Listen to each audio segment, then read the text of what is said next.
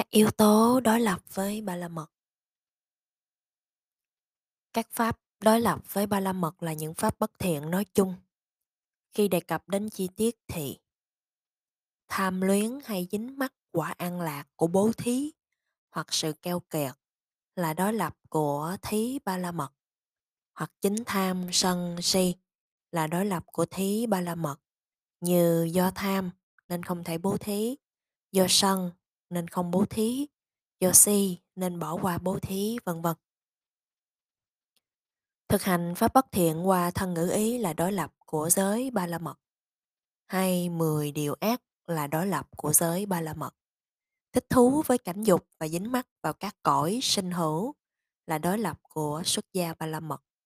Hoặc dính mắc trong dục phẫn nộ, hành sát là đối lập với xuất ly ba la mật.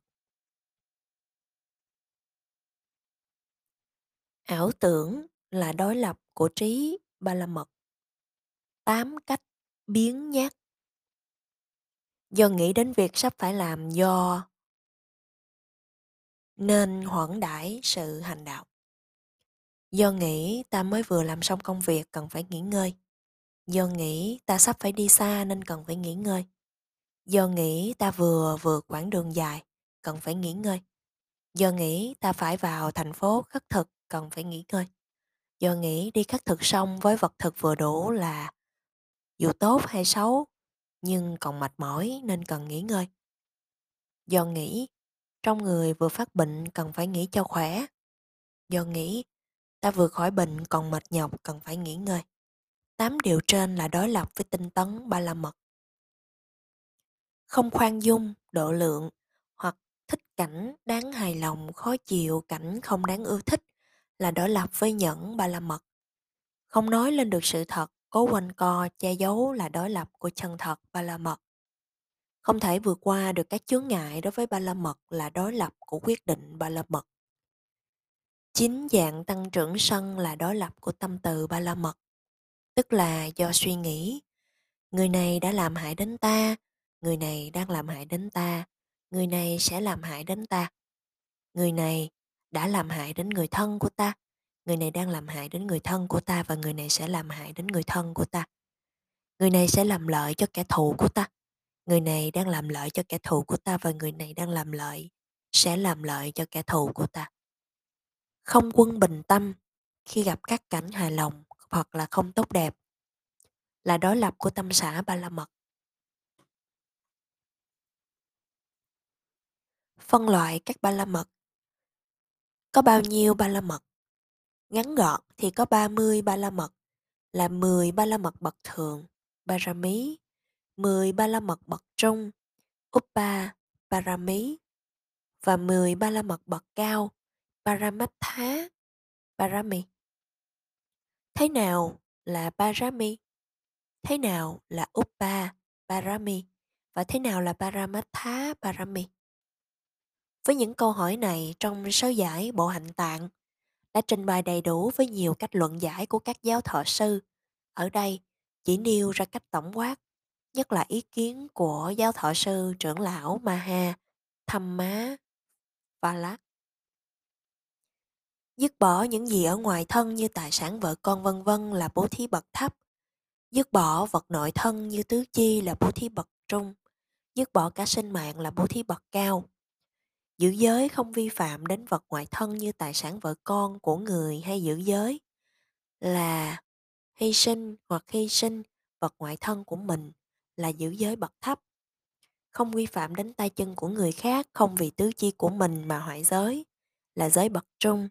Không vi phạm đến sự sống của người khác và không vì không vì hy sinh mạng sống mà hoại giới, là giới bậc cao.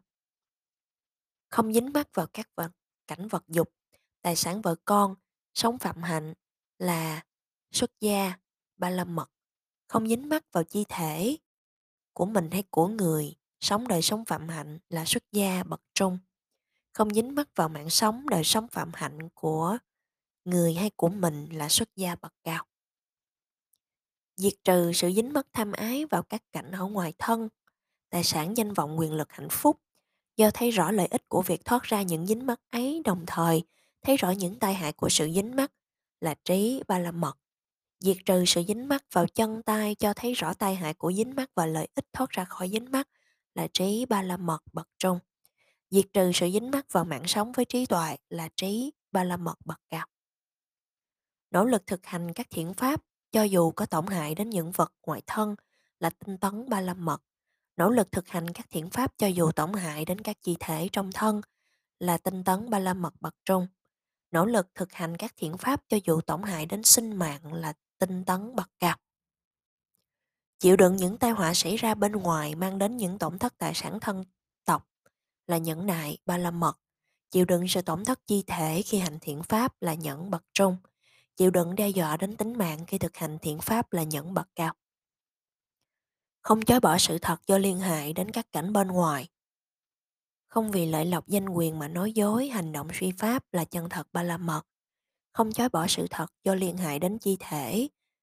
Vì tay chân mà chối bỏ sự thật như nói dối, hành động phi pháp là chân thật bậc trung. Không chối bỏ sự thật dù tính mạng bị đe dọa là chân thật bậc cao. Cương quyết thực hành pháp thiện, bất chấp chướng ngại hay tổn hại ở bên ngoài là quyết định ba la mật. Bất chấp tổn hại đến chi thể, cương quyết thực hành pháp thiện là quyết định bậc trung. Cương quyết thực hành pháp thiện, bất chấp cả sự tổn hại đến tính mạng là quyết định ba la mật bậc cao. Không sân hận và có tình thương đến chúng sanh cho dù có gây thiệt hại đến những vật ngoài thân là tâm tự ba la mật. Không sân hận và có tình thương đến chúng sanh cho dù có bức hại đến chi thể là tâm tự bậc trung. Không sân hận và có tình thương đến chúng sanh cho dù họ có bức hại đến mạng sống là tâm tự bậc cao. Giữ tâm quân bình trước ngoại cảnh là tâm xã ba la mật. Giữ tâm quân bình trước sự an lạc hay khó chịu đối với chi thể là tâm xã bậc trung. Giữ tâm quân bình đối với chúng sanh cho dù có tổn hại đến sinh mạng của mình, đó là tâm xã bậc cao.